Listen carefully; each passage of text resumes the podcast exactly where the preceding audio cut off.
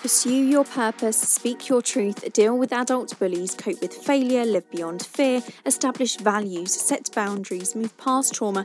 These are all the themes in my Amazon bestseller, The Smart Girls Handbook. Tribers get in close. For 15 years, I have been searching for a book that didn't exist, so I am thrilled to share that I decided to write it. The Smart Girls Handbook is available to buy now from wherever you get your books, and also in Canada, the United States of America, New Zealand, and Australia.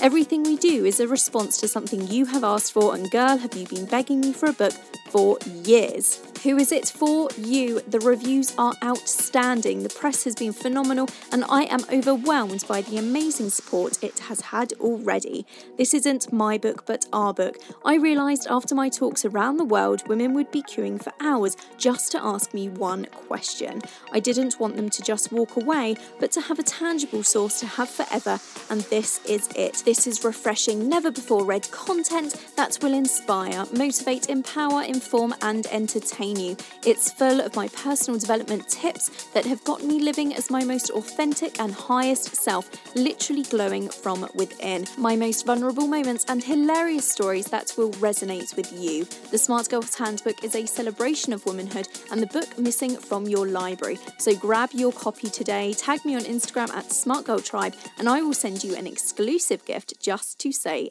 thank you. Welcome back to the Smart Girl Tribe podcast, where we bring together creatives, entrepreneurs, therapists, healers, thought leaders, and game changers. Dr. Carrie being one of them. Dr. Carrie is America's leading hormone expert, and you all loved my interview with her last year. So much so, we have invited her back on to discuss hormones and sex. It's an insightful, eye opening episode, and you are going to love it. Hi, Dr. Carrie. Thank you so much for coming back on to the Smart Girl Tribe podcast. It is a genuine honour to have you here. We are kicking things off by talking about hormones and how they affect our sex lives and our relationships. So, to begin, could you please explain what oxytocin, dopamine, and serotonin are, please? all the good ones, all the big ones. Yes, absolutely. Well, first of all, thanks for having me back on because it's it's always a pleasure, and uh, when you talk about sex, it's always going to be fun. But let's start with oxytocin. So, oxytocin is our bonding hormone. It's the hormone that comes out um, like after an orgasm. It's that makes us feel close to somebody. It's the hormone that comes out when we breastfeed. It's the hormone that comes out when we get a really good genuine hug or we're you know petting our dog or our cat and we ha- they have those super cute you know puppy eyes or kitty eyes and we just fall in love with them all over again. That hormone released is oxytocin. And so if it, oxytocin does a number of things but bonding feel good making us feel safe uh, making us part of um, feel like we're part of a, a group a family a connection that's what oxytocin does this is a little bit different from like dopamine. Dopamine is often called our reward hormone, but it's not so much getting the reward, it's the act and anticipation of your about to reward. So if you, um, it's it's when your text message the alert goes off. It's it's the anticipation of going to open your phone and see what it is. If you are craving chocolate and you go and reach for chocolate, it's the act of putting it into your mouth, knowing it's going to be a wonderful reward. Um, that's what dopamine helps us do. Big picture, dopamine does a lot of things with our mood and and and energy and sex and focus and things like that. But it's it's motivation reward, but it's the act of that really helps.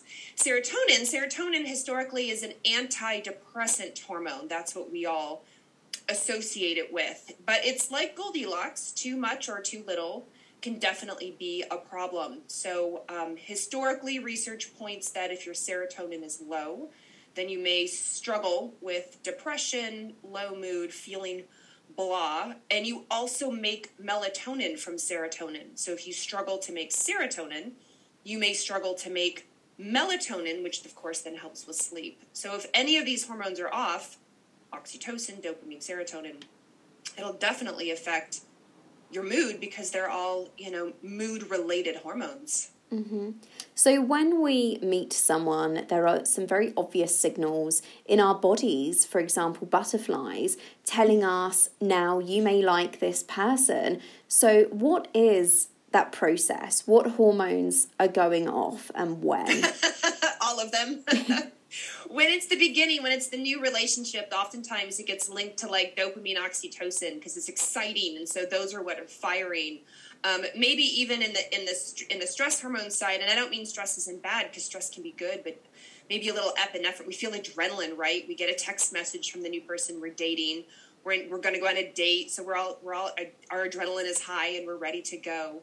And so with that initial butterflies, the excitement, the anticipation, the motivation, that's that's that dopamine, oxytocin, norepinephrine, epinephrine that gets us all fired up and eager.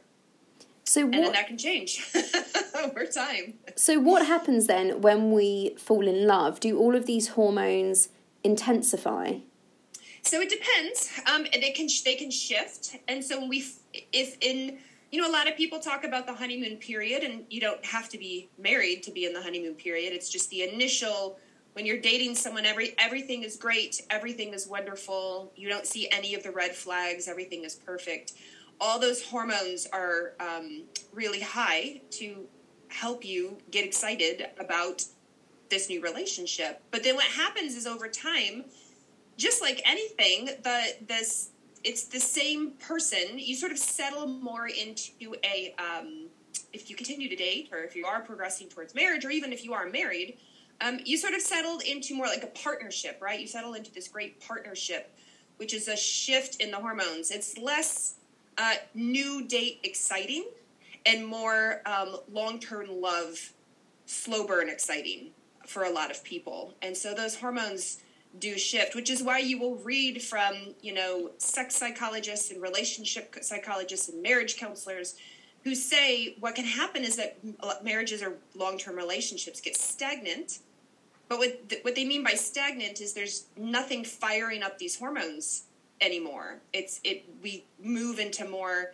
mundane everyday tasks, bills, cooking, trash, kids, work.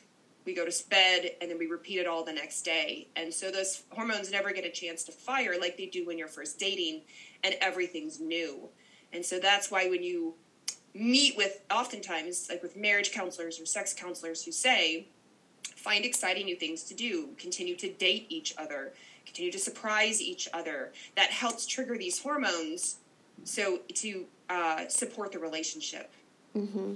now i genuinely have a very charlotte york approach when it comes to love and relationships but to a degree is it just a matter of fact that we are all walking around and our hormones are just responding to people because when we meet someone our hormones are fired up but i couldn't my brain almost hasn't taken in what this person is like or anything. So are we all just walking around with our hormones reacting to one another's? Yes and it could be reacting good or bad. We've all definitely met somebody um, maybe your best friend is like, oh my gosh, they're so cute, they're so this, they're so that, and you're like, I guess, maybe, you know, or vice versa. You meet somebody and immediately you you feel a connection. Your all your hormones feel firing. They, you know, their pheromones. They smell good. You and then and your friend is like, really, them? Mm. That's. Are you sure? So it, it's very individualized. Uh, it's it's we're we're discussing this really pretty broad. You know, it's a pretty broad topic. Um, but we all know that like maybe what I'm attracted to is not somebody you're attracted to or my best friend would be attracted to. Uh, and so I, that's what makes us really unique is that our hormones do fire, but they do fire for who gets us as an individual going. So, to a degree, when we're meeting somebody and we say, Oh, you know, I really like them, we don't actually know them when we're first meeting somebody very well. So, are we just trying to put words on top of almost our natural emotion, our natural gut feeling, that natural intuition yeah. telling us that we're attracted to this person? Yeah, because it's a, lo- a lot of attraction, obviously, is sight based, right? We see the person for the first time. Um, not always, but often. So that's sight based, and that can help shift our hormones and get us excited get our dopamine up, right? Get our get our adrenaline going. Um, and until they do something, or we get to know them longer, or it sort of fizzles out, that's what keeps us in, uh, invested in the relationship or invested in wanting to continue to talk with them or date them or meet them or what have you. So, yeah, initially we don't know them. So it's a lot of our hormones reacting to our gut feeling and how we respond when we see and interact with them those initial couple of times. So let's be very specific then. If someone were to go on a date with someone else, we'll say it's the third or the fourth date, and this person has been nice and complimented, maybe we'll just say man and woman. The man has complimented the woman and said, you know, you're so beautiful this evening or something. And that's obviously going to trigger something within her. How long does that hormonal impact almost last within a person? Honestly, I now think uh, it depends on a on a if since man and woman as our example. I think it depends on her love language. So, for example, words of affirmation. If words of affirmation is your love language, then that compliment you are you look so beautiful tonight will probably last a long time. It will probably go a long way. Mm. as opposed to somebody else whose acts of service the opening of the car door the paying of the check the um, opening of the door to the restaurant the the making of the reservations and having the night planned that will go further for somebody who prefers acts of service. They may say you know you look so beautiful tonight. Oh you know thank you but you didn't open my car door. you didn't, right? You didn't, you didn't make sure, you know, you didn't open up the door to the restaurant. You just charged ahead. And, and it's just some of the, and I, you know, some people may argue, well, manners, but, um, I feel like these, the love language can play a big role there. So, mm-hmm. in your example, I think that can last a long time. You look so beautiful because that's that person's love language. And so it can be really helpful. And the more the, um, words of affirmation are used throughout the relationship, then the more that you're going to pump up their love language and help them feel like you, um, you know, feel feel connected to the relationship. Why then, over time, do we lose such a strong incentive to be around our partners all the time? Because it becomes stagnant.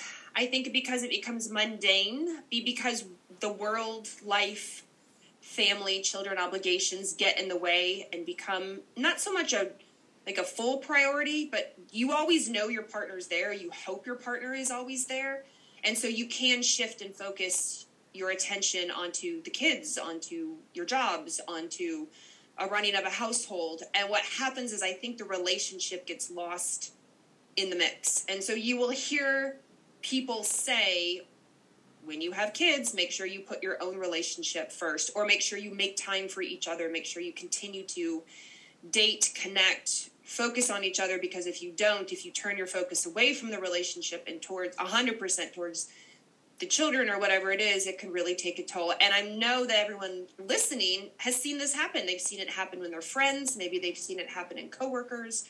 Maybe they've had it happen to themselves where they were all in on starting a business or you know growing a family and as a re- as a result the relationship falls to the wayside. And then when you couple in stagnation it's not exciting anymore.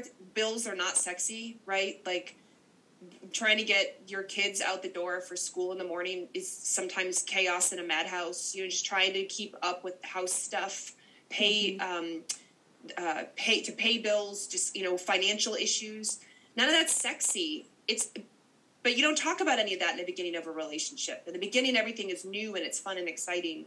And then after a while it's it can become mundane and that's why mm-hmm. these things sort of become less interesting to people. How do hormones react to friends we have and love interests differently? Well, friends are safety, right? Like our friends, even our um, even friends of the uh, well depending like opposite sex or same sex when you know it's a friend then you have that feel good uh, joy right? It's community it's safe it's love but it's not in love. And so the body recognizes when it's your friend your your best friend um, you know your roommate your your sibling who you're really good friends still also good friends with as opposed to your love interest that's that's an in love thing and remember humans whether we want to admit this or not we're wired to reproduce So when you are with a love interest, whether you want to have children or not, your brain is wired to go, all right, let's do this.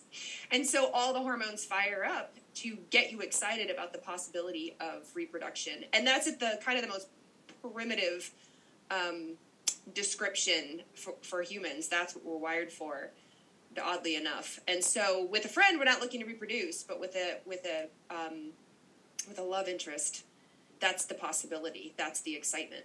So let's. And it's new. Friends aren't usually new. Friends have been around for a while. So let's dive into two scenarios then. The first being so, what is it that changes when you have two friends and they have been friends for a very, very long time and you hear about this a lot, and then suddenly they decide to give it a go and they fall in love and they live, let's say, happily ever after? What is that shift? What has happened there talking about hormones? Well, you can you can you can um, develop feelings for a friend, you know. So it and it it really depends on the scenario and the situation. I'm trying to think of like a, a really good example. Like roommates are a good example, right? Like I have friends who were they were roommates, they were platonic, they respected each other as friends, but they started to develop a crush on each other just because of living together, being in close quarters, seeing each other through things, talking. They became best friends, discussing stressors, things like that. And then one day, one night, one weekend, they confessed their feelings for each other, and it was mutual, and they moved forward.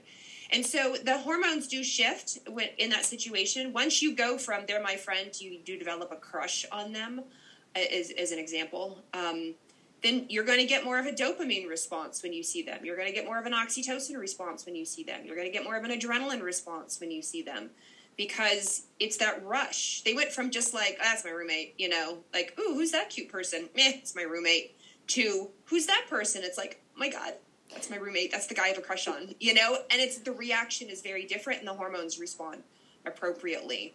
It's it's it's not just your roommate who's your friend, it's like the roommate that's kind of getting you going. And those hormones shift. So, being the expert, then, how would you, Dr. Carrie, describe feelings? Because if I have feelings for someone, I wouldn't necessarily know how to explain that to someone. So being an expert and knowing being an expert and knowing everything that you do about hormones, how would you describe maybe the difference between feelings and hormones? I don't know that you can tease them apart very well. I don't know that you can tease them apart because feelings, you know, your feelings are valid for you. And so, and your feelings are uh, generated from these hormones. It's um, up in the brain. The way, even your estrogen, your progesterone, testosterone. We've been talking a lot about dopamine, serotonin, oxytocin, adrenaline, what have you. But these all activate parts of the brain that uh, bring forth either happiness, excitement, anticipation, or depression, sadness, longing, things like that. So feelings are a direct result of the way these hormones shift around.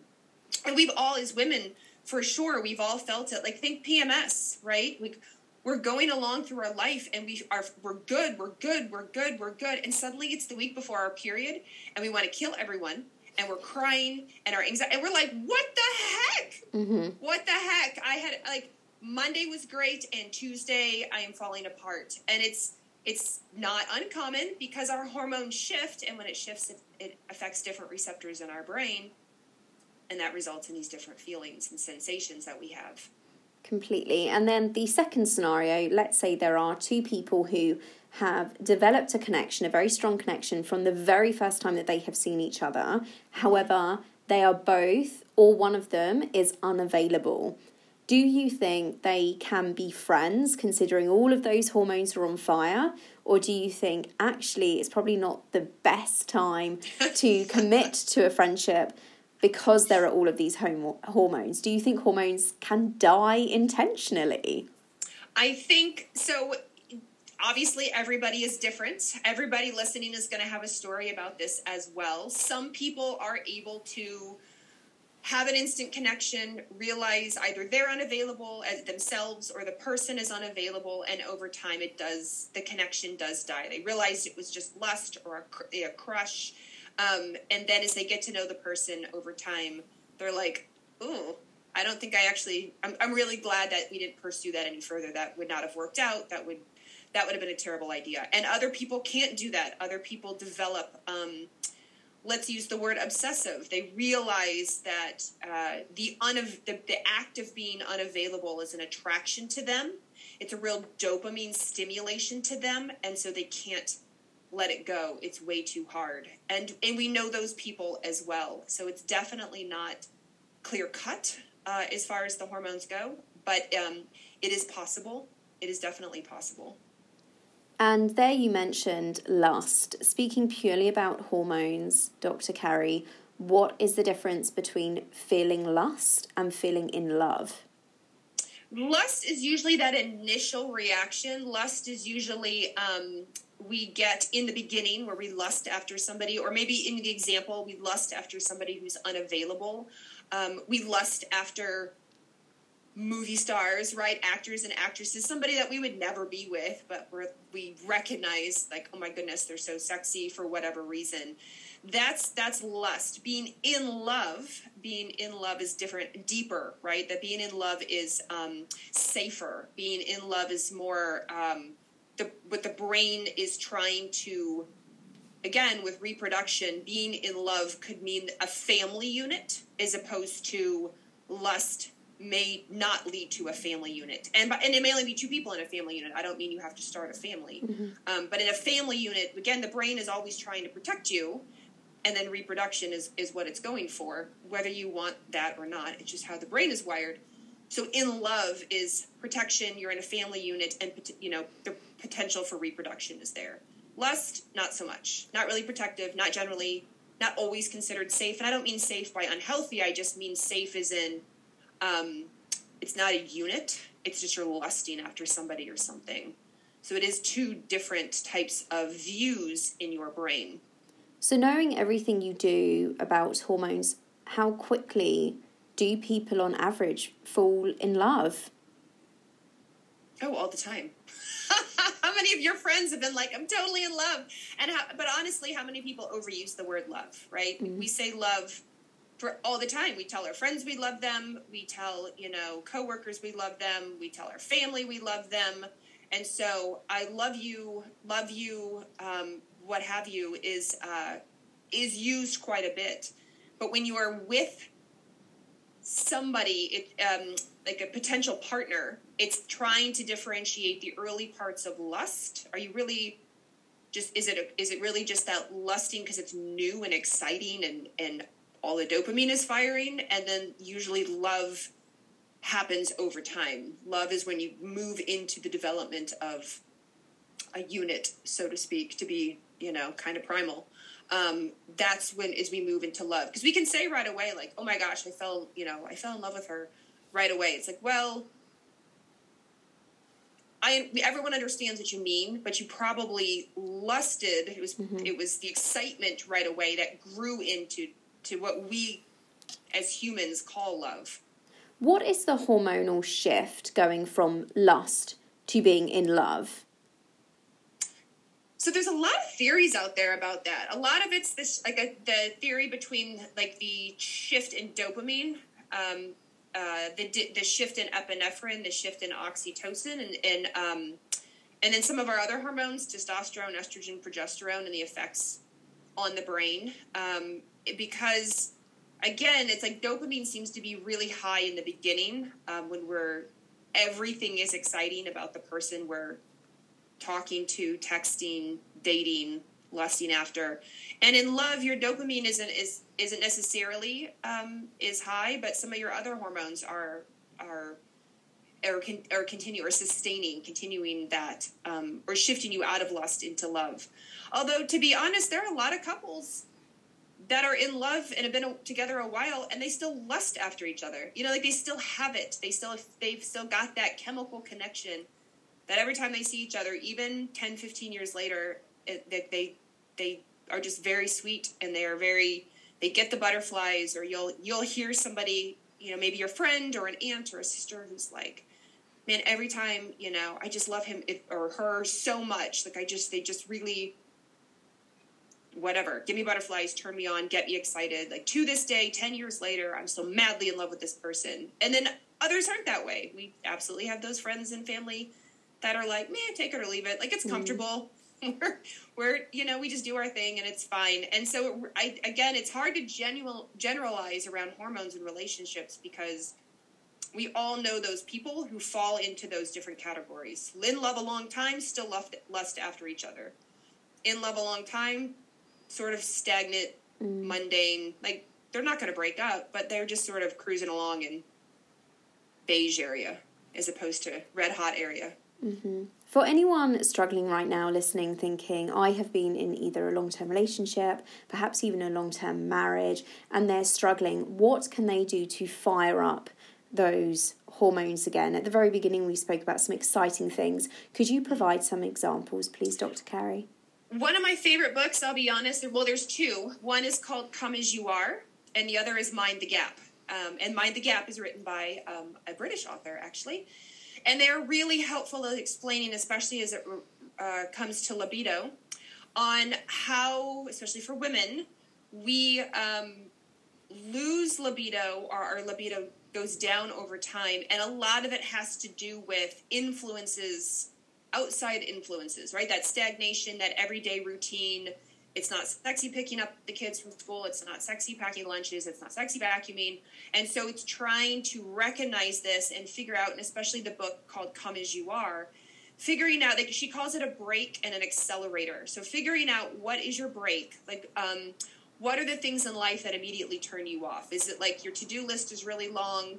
That your partner has not been helping around the house, that you're stressed out, that you haven't been sleeping, that the dog threw up again, and then what is your accelerator? And so she gives different examples of what would help get you um, maybe ready in the mood open considering it faster. And they may may not be one and the same. An accelerator may be like um, when he, if the, if it's a male female relationship um, or it actually doesn't matter. When the significant other does the dishes, you know, for me, when they take things off of my plate, when I don't have to ask them 10 times, when the kids are at, at the babysitter, um, then I'm more relaxed and I'm more, when I've gone through my to do list, once my to do list is done, like, okay, you can approach me. Um, she gave another example about like times of the cycle where women might know at certain times of their menstrual cycle that they're more in the mood and ready and just being just communicating that as opposed to PMS week snapping at their partner just be like, not this week, but like, you know, give me a week and it, and it might be, you know, like, then I'll be ready. And it sounds, um, it doesn't sound that even what I'm explaining doesn't sound exciting, uh, or any, but it is helpful when you read the books. It's, it's a lot of like, oh, aha moments. Like, oh, mm-hmm. oh, right. I probably am not going to have the libido of somebody in my twenties, you know, the, a young age who doesn't have a lot of life stressors on them um, and as we get older, we add more and more from bills to work to relationship issues to children, et cetera, et cetera. And so, by understanding that it may not necessarily be your hormones, it may just be things around your life if you're really struggling. I, like I said, I highly recommend these books that it could be hormones. The hormones are easy to test and, and you can get help for, but it might also be what's happening in your life and how to view it differently or how to categorize brake and accelerator so that you can communicate to your partner what you need that would help uh, spice things up. But it's a two way street, right? Don't always mm-hmm. think it's you. Uh, it, it, could definitely be your partner. It, it takes two. Completely. At the bare minimum. So, so, so you've got to talk with your partner too. Mm-hmm.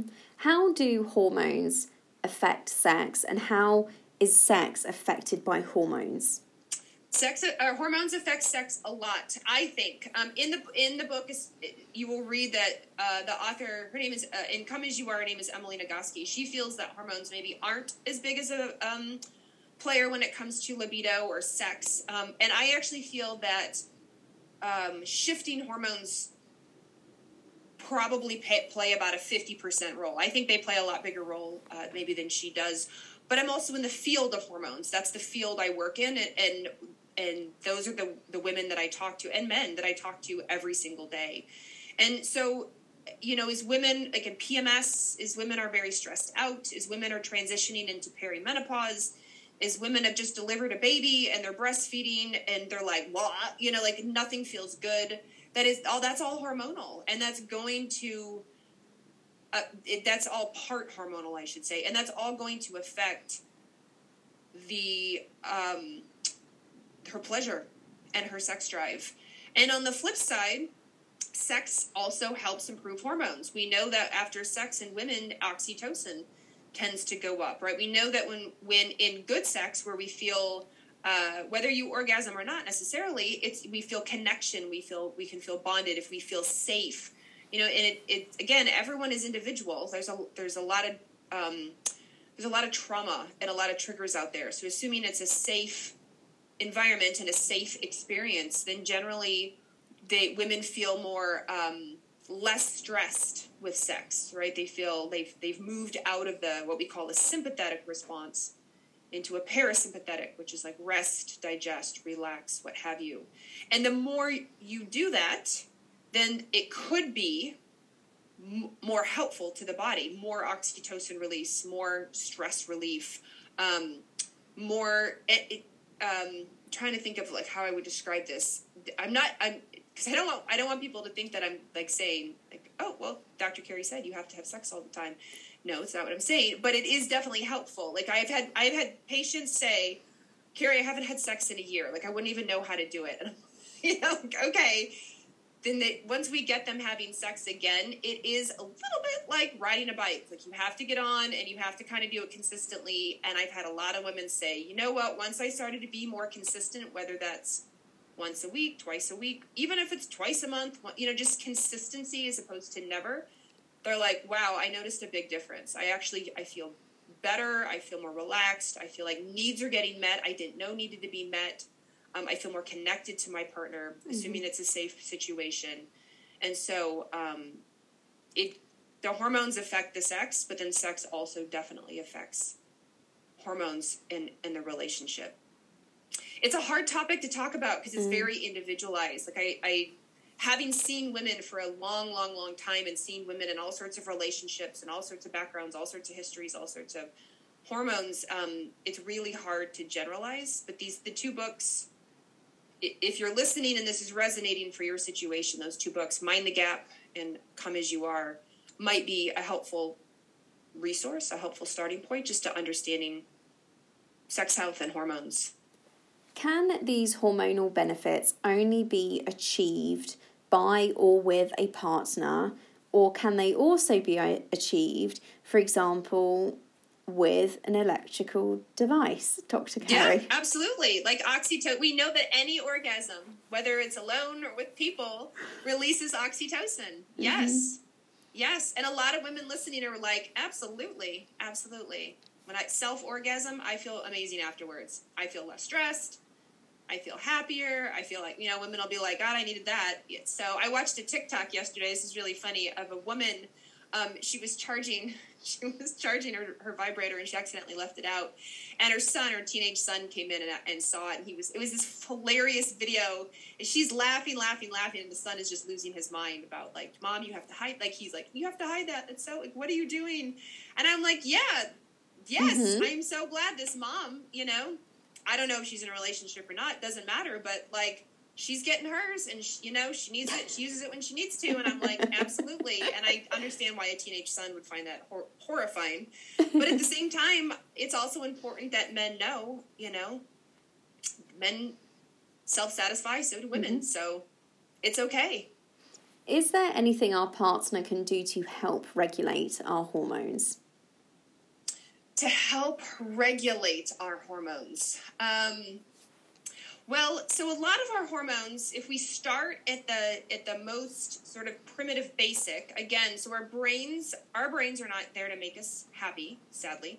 Our brains are there to protect us. And in the female brain, if we don't feel protected or safe, then it could throw off our menstrual cycle. Because if we're not safe enough and healthy enough to have a baby, it could make our PMS worse, our cycles heavy or long. We may get our period early, we may get our period late, our period may run long, we may not ovulate. A lot can go wrong. And again, it doesn't, I'm not saying, implying you have to have a baby, I'm just explaining female physiology. So if our partner doesn't make us feel safe, so, you know, we'll put a little bit of a trigger warning in here. If our partner doesn't make us feel safe, then it could have impacts on our hormones, all of our hormones, cortisol, adrenaline, estrogen, progesterone, what have you. On the flip side, if we feel like we're in a very safe, uh, let's say committed relationship, we feel pretty bonded to our partner, even if it is mundane on on the mundane side, then that's the basic. Your your uh, family unit is your first and most intimate community because that's who's under your roof. And so, if your partner helps you feel safe, happy, committed, etc., bonded, then that's a very first start when it comes to hormone to hormone regulation. And we hear all the time it's not up to our partners to make us feel happy. It's it's our job as humans. It's our our job individually to help us feel happy. But at the same time, our partners certainly hurt or help the situation. even though I know I'm married, I even though I know it's not my husband's job to make me happy at all. When he's stressed out, when he's in a bad mood, when he's angry, it definitely affects me, right? I feel happy when he's happy. I get angry for him when he's angry. When he's stressed out, I want to help him. And so it's it, it the the mood of the partner you're with can absolutely take its toll on your mood, which could affect your hormones. Mm-hmm. If we wanted to approach our intimate relationships differently, how could we cleanse our hormones? Being the expert, what would you recommend? Is there anything that we can do maybe prior or even post sex at this point?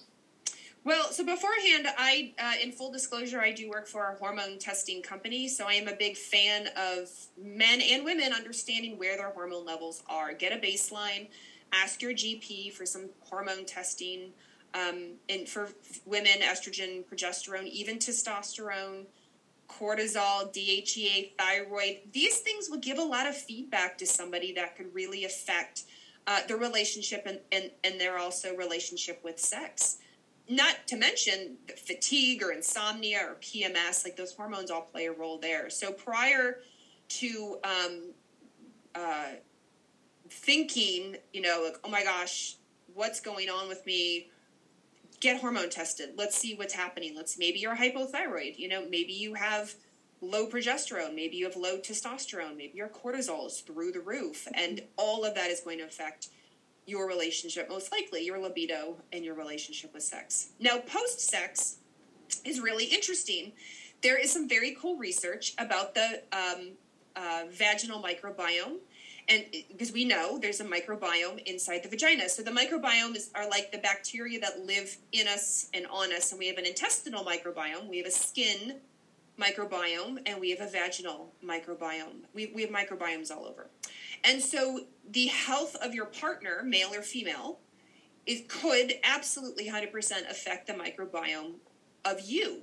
So if you have an unhealthy partner who has an unhealthy microbiome and you continue to get yeast infections or feel itchy or feel pain or swollen every time you have sex, it doesn't matter if your partner is male or female, if they're have an unhealthy microbiome, it can affect you absolutely. And I see this all the time, and they're starting to research this that the microbiome of one partner will absolutely affect the microbiome of another, and um, and it's also in part why is for females we say after any kind of intercourse make sure you urinate afterwards to help reduce the risk of infection it's to help in theory to help get you know bacteria or any other kind of thing out once you urinate after sex, but it you can still definitely affect that microbiome. So their your partner's health, how they take care of themselves, what their gut health is, what their skin health is, what hormones and medications they're on, like that can affect you too. And the research is cool.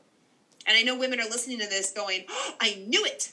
I knew it. Mm-hmm. I knew it when my, you know, let's say my husband, I knew when my husband is eating like crap and drinking lots of beer, like I'm more likely to get a yeast infection, you know, or I, you know, I know that um, they were on a medication and, you know, we had sex and I was affected. I, I fell off because of it. And everyone told me I'm crazy.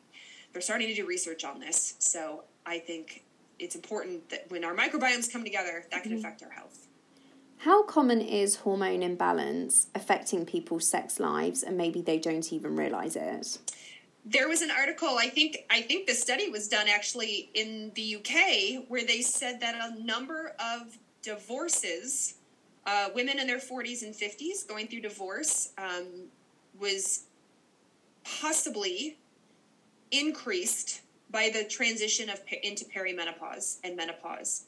And then that because so many women don't get the help that they need no nobody's recognizing or acknowledging or teaching about perimenopause and menopause that women are experiencing depression anxiety insomnia plus body changes plus all you know plus plus plus as they're making these shifts. And it's taking a toll on their marriage or their relationships and it's resulting in maybe more uh, divorces or breakups or what have you. And so it was an interesting study and i've often said this in practice where i've had um, a number of women that hit their 40s and 50s and, and they're just done. You know they're just like i don't feel good. I'm not tolerating bs anymore and they want they want out. Um, they get divorced or they break up or what have you. And I've had a number, a number of women that start to enter into perimenopause, seek help, get hormone testing. Maybe they get put on hormones or we do some sort of hormone balancing. And they're like, oh my gosh, thank goodness, because this was really taking a toll on my partnership. And I knew if I didn't get any help, it could have gone down a really bad road that I didn't want. And I'm not saying all divorces are due to hormones. Please mm-hmm. don't read into that at all. But it was really interesting to read read this study where they where um, the lack of acknowledgement around the shift into perimenopause and menopause um, does take a, a, a, toll on relationships. And honestly, the study was on perimenopause and menopause, but I would I would argue any shifts um, take a big toll on relationships. So uh, pregnancy, delivery, breastfeeding, you know, these any of these big shifts in the female body do shift the hormones and can shift moods, which will then shift what's going on with the relationship and to um, don't just run for a breakup get get a workup mm-hmm. if this sounds like it might fit you in your situation in our last podcast episode we discussed how animals they can, if they have gone through trauma, they can affect and impact our hormones. Do we take on any stress or trauma our partner has gone through? And does that then affect our hormones as well? So, if, yeah, 100%. Um, uh, there, if you, especially if the partner has gone through trauma and you've been there with them, um, so maybe you, the trauma hasn't directly affected you, but you've you've witnessed it through their eyes. Um, A hundred percent, it can it can affect your hormones always. And if you weren't there, let's say you weren't a part of their trauma. Um, let me give you an example. Like let's say you marry somebody who um, has PTSD. So you weren't there for the initiating event of the PTSD, but they are either still working through the PTSD or they've chosen not to work through it. They, they don't seek any help, but they still struggle quite a bit with PTSD. Um, then, of course, 100% that's going to affect you, um, your hormones, everything about the relationship. So, trauma doesn't have to just be personal, it can absolutely. Once you become a unit, then it's like their trauma is your trauma because you're the you're the other half of the relationship, and um, you're the partner who's going to be with them as they're experiencing their world. So it can negatively affect hormones. So, speaking purely physically and in graphic detail, when a man ejaculates, does his sperm contain hormones? And if that is in a woman, can that have an impact on her? So this is so interesting. One of my friends, because um, we're getting you know graphic. So one of my friends has long told me when they she's um, with her ex when they have sex, unprotected sex, that her last partner um, was overweight and very what I would we would describe as like yeasty, like he like a lot of yeast. He drank a lot of beer. He had the classic beer belly. He had skin rashes, and so she said I constantly had yeast infections.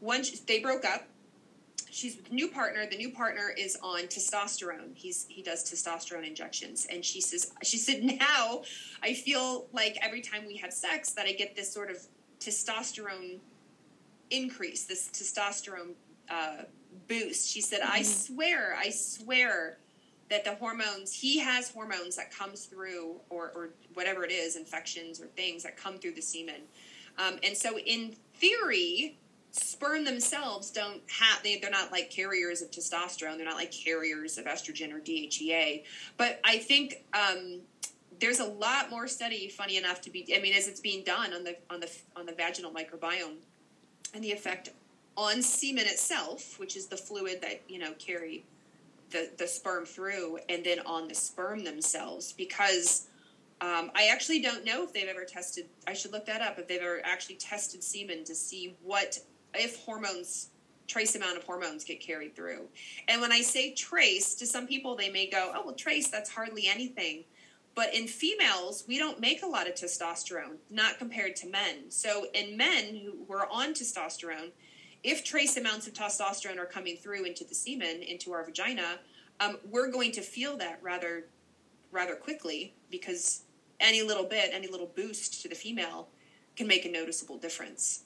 And so, um, it, just like just like um, it can go vice versa, especially like now women will use hormone replacement therapy, menopause replacement therapy, and they'll use it vaginally. So they'll use vaginal estrogen or vaginal testosterone or vaginal DHEA.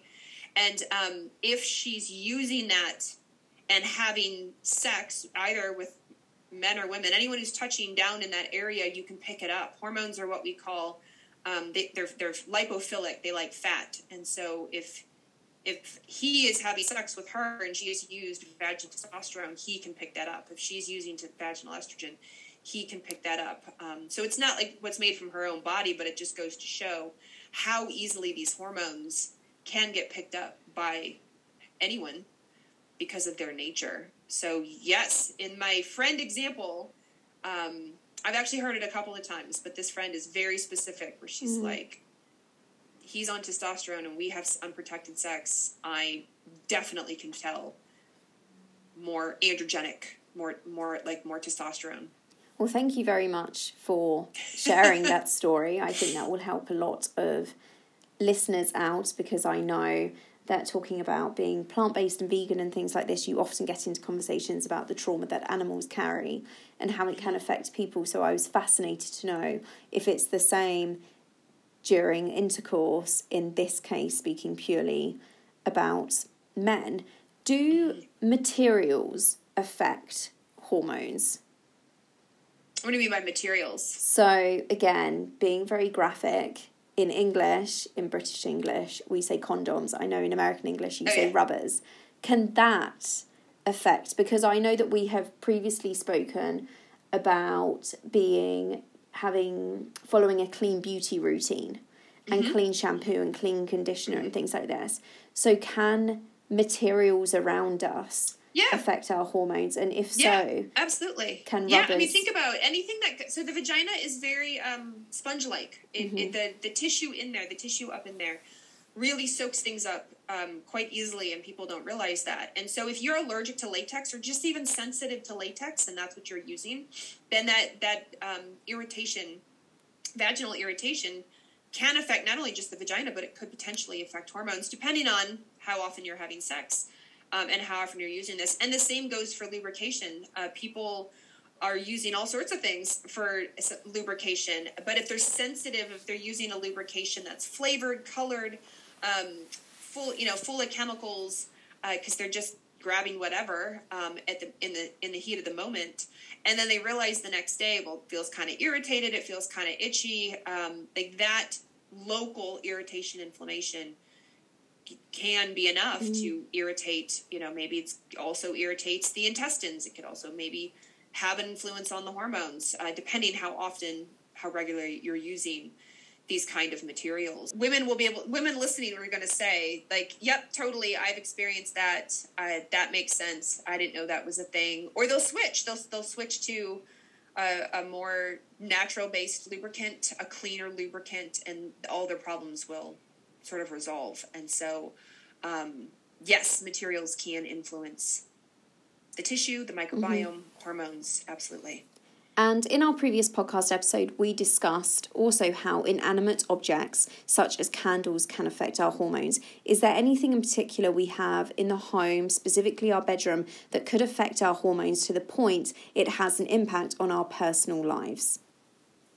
So honestly, well, I mean, anything that affects hormones in general, and I hear this over and over and over again from patients, from women in my comments and my DMs, that once they did go cleaner and greener and their hormones got better, that they did just feel in general either their libido increased, their vaginal irritation went away, um, their their mood improved. Is it is it a miracle cure? No, but I've heard it enough, even to the point of women who said you know, I stopped using conventional tampons. I bought 100% organic tampons, and all my vaginal issues got better. Sex doesn't hurt anymore, and I just, my cramps went away. Um, I've had women switch, maybe they can't do tampons, they switched to 100% organic pads.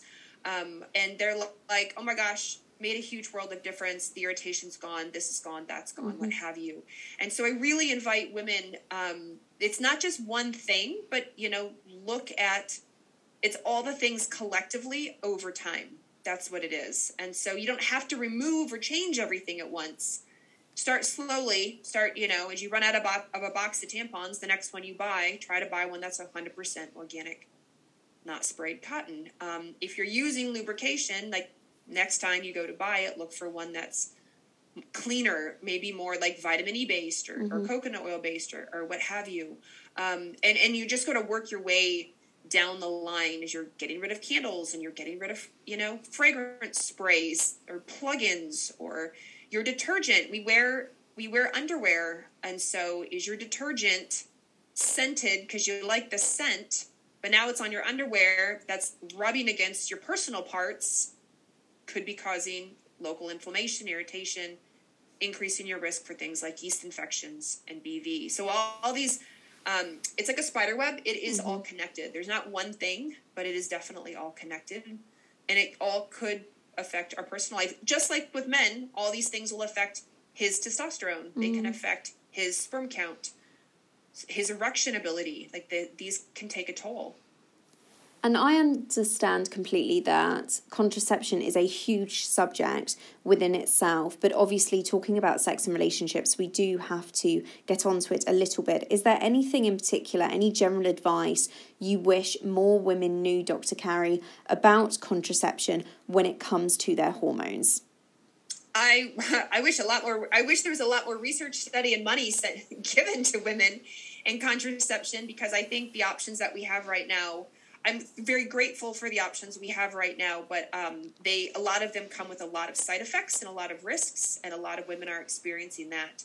So, um, like the birth control pill is a classic example. I'm very grateful that we have the birth control pill, and it's an option out there. But I do wish women understood the risks before going blindly going onto it, um, so that if they choose to go on the birth control pill that they know, okay, if I get any of these symptoms, I'm going to go back and talk to my GP and say, I'm having the, I'm having these things, I'm having headaches, I'm having a lot of GI issues come up. I've gained weight, my depression is worse. Like, okay, let's let's reevaluate this. The same for maybe an IUD. You get an IUD inserted, um, the or coil as you call them. So you get an IUD or a coil, and you notice your hair has gotten greasier, your face is breaking out more, your back hurts you're gaining you're like i don't what is going on? Mm. these things i want you to be aware. You know it's it is a, these are known side effects of, of getting the iud or coil in. It's possible it's not the right thing for you. It's not working for you. As opposed to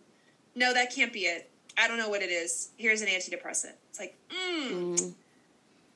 you mm, that's not true.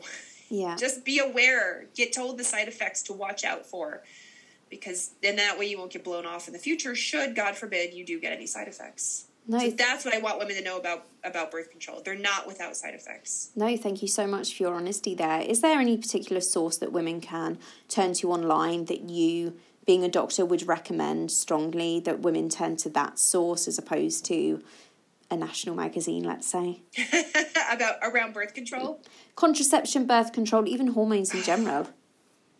Um, well, so I'm trying to think about um, on if I have like one resource. I have a number, all these books right here. I have a number of fantastic books that uh, that I recommend mm-hmm. regularly. So, for example, um, uh, Nicole, her name is Nicole Jardim, J A R D I M. She wrote Fix Your Period. She goes in quite depth to hormones and just going through the periods. Um, Dr. Jolene Brighten, she has uh, Beyond the, the Pill, Beyond the Birth Control Pill. Um, and Beyond the Pill, if you're on the pill, um, it's a really great resource. And if you're looking to come off the pill, it's also a really great resource. And then, um, I like I said earlier, for libido, there's a, uh, Come As You Are. And then, of course, Mind the Gap. And I'm turning around looking at this. Um, what is the other big one?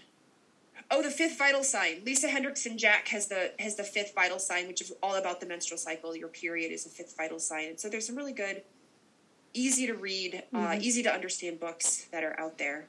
Amazing. Well, you have answered that question. My next question, which was going to be, what books would you recommend on this subject? And my final question, yes. what is your favorite quote or the mantra you live by? Oh, it's behind me on this reader board. Healing happens at joy, and I say it all the time. In fact, I might have said it last time.